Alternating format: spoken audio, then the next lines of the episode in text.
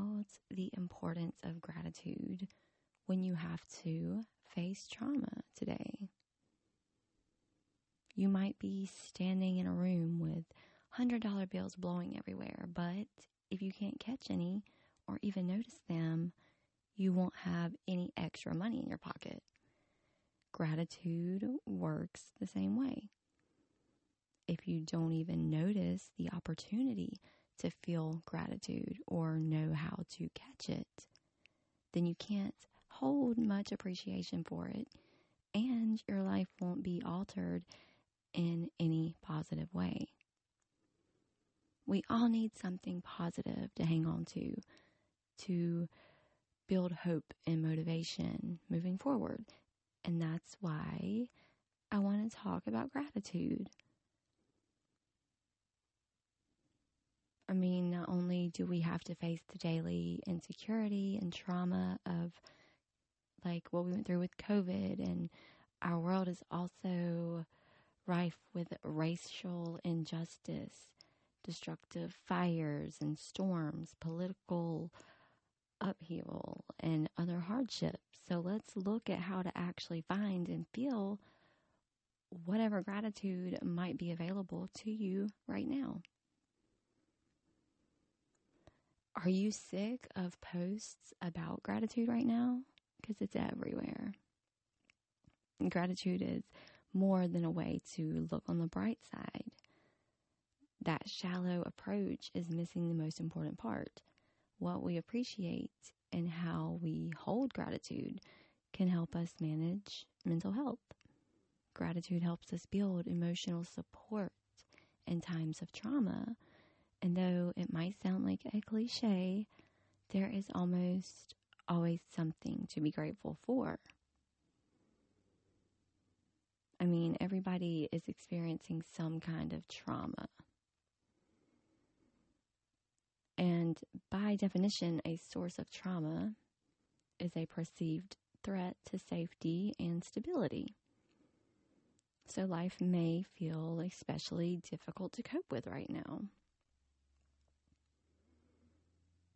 But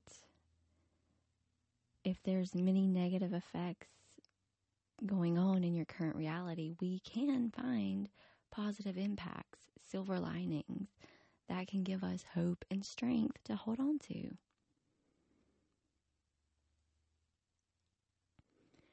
Are there things that feel good or enrich your life right now? Are there things you can be grateful for during these messed up times we're going through? Objectively, you might be able to pinpoint things you can be grateful for, but is that as far as you're taking it? we need to do more than look at the bright side to find strength in a gratitude practice. Being grateful and looking at the bright side are just hollow concepts unless you can truly feel aware of the sources of goodness in your life. Just knowing the silver lining is real. There are things to be grateful for, things that make a positive difference in your life. It's a start. And the next step is actually feeling grateful for them, holding those feelings and noticing what they bring to your life. But this doesn't necessarily come naturally or easily. It's impossible to really experience the benefits of a gratitude practice without being able to hold gratitude. So, to start, I would like to ask you to focus on one thing you might be able to be grateful for. Let's say it's your pet who you adore. So focus on your pet and all the joy they bring you. And then ask yourself, what do you notice? How does that feel inside? Do you notice that somewhere on your body? What sensations do you notice? And what do those sensations tell you? You might feel lightness and joy and a smile come over your face. And if so, that is great. Practice holding that feeling and just lingering there for a minute. It will help you build that muscle memory to come back to, that feeling of joy to have a pet who brings you so many smiles. But what if it feels otherwise? It might feel like fear or sadness at first. It might feel like a lump in your throat or a pit in your stomach. It might even bring tears to your eyes. What if you immediately notice only that fear or sadness? What if even fear or sadness could eventually also bring an awareness of what you have in your life, even gratitude? What if those were signs of how meaningful your pet is to you? And what if you have to hold both the feelings of joy and fear? What if it might lead to a feeling of lightness and full heartedness? What if it leads to the awareness that you can hold two feelings at once and be in the window of emotional tolerance, staying emotionally regulated? What if? Ingratitude is not always straightforward. You may experience it differently than others in your own personal way, but no matter how you experience it, a practice of gratitude is worthwhile. And the extra benefit of holding gratitude is the chance to notice the other feelings that show up too. It opens a safe space to notice the anxiety, to notice the depression, the pain, and fear that many of us are feeling on a daily basis. So, sitting with these feelings and holding them is what helps you move past the hollowness of knowing that there's a lot to be grateful for and instead feeling it.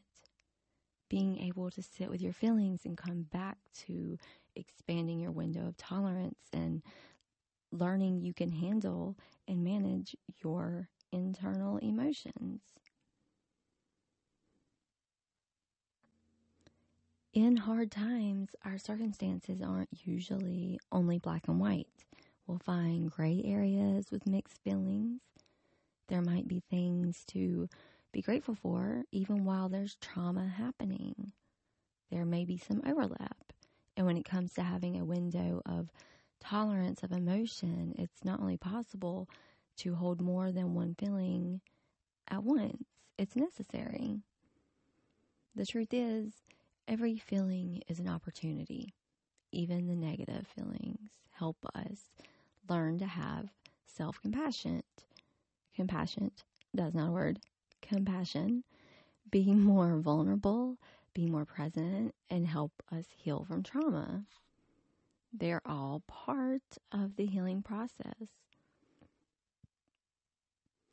So, I invite you to take a moment now to find something you're grateful for and hold it, think about it, and just spend some time feeling it. And what does that gratitude feel like? And see if you can hold that feeling without a but coming in. Try replacing the but with an and, being able to hold both even for a second. And now, some situations demand more than gratitude because unfortunately, some people find themselves in places where they don't have or they cannot access things to be grateful for right now. Some people are in dangerous, unsafe, abusive environments. They're not surrounded by people they trust or feel safe with. And it's true that we are seeing increases in domestic and interpersonal violence, alcoholism, and substance abuse. We can understand why people are feeling badly. There is loneliness and isolation, financial stress, mental health struggles, including suicidal thoughts. And there is also an overall lack of definition and boundaries.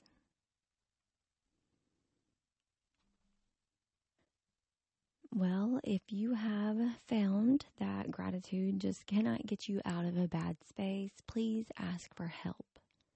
Working with a trauma informed therapist can provide support and resources that you didn't know were there. All you have to do is get online, Google, wherever you can find help if you need it, guys. Do not be afraid to reach out for help.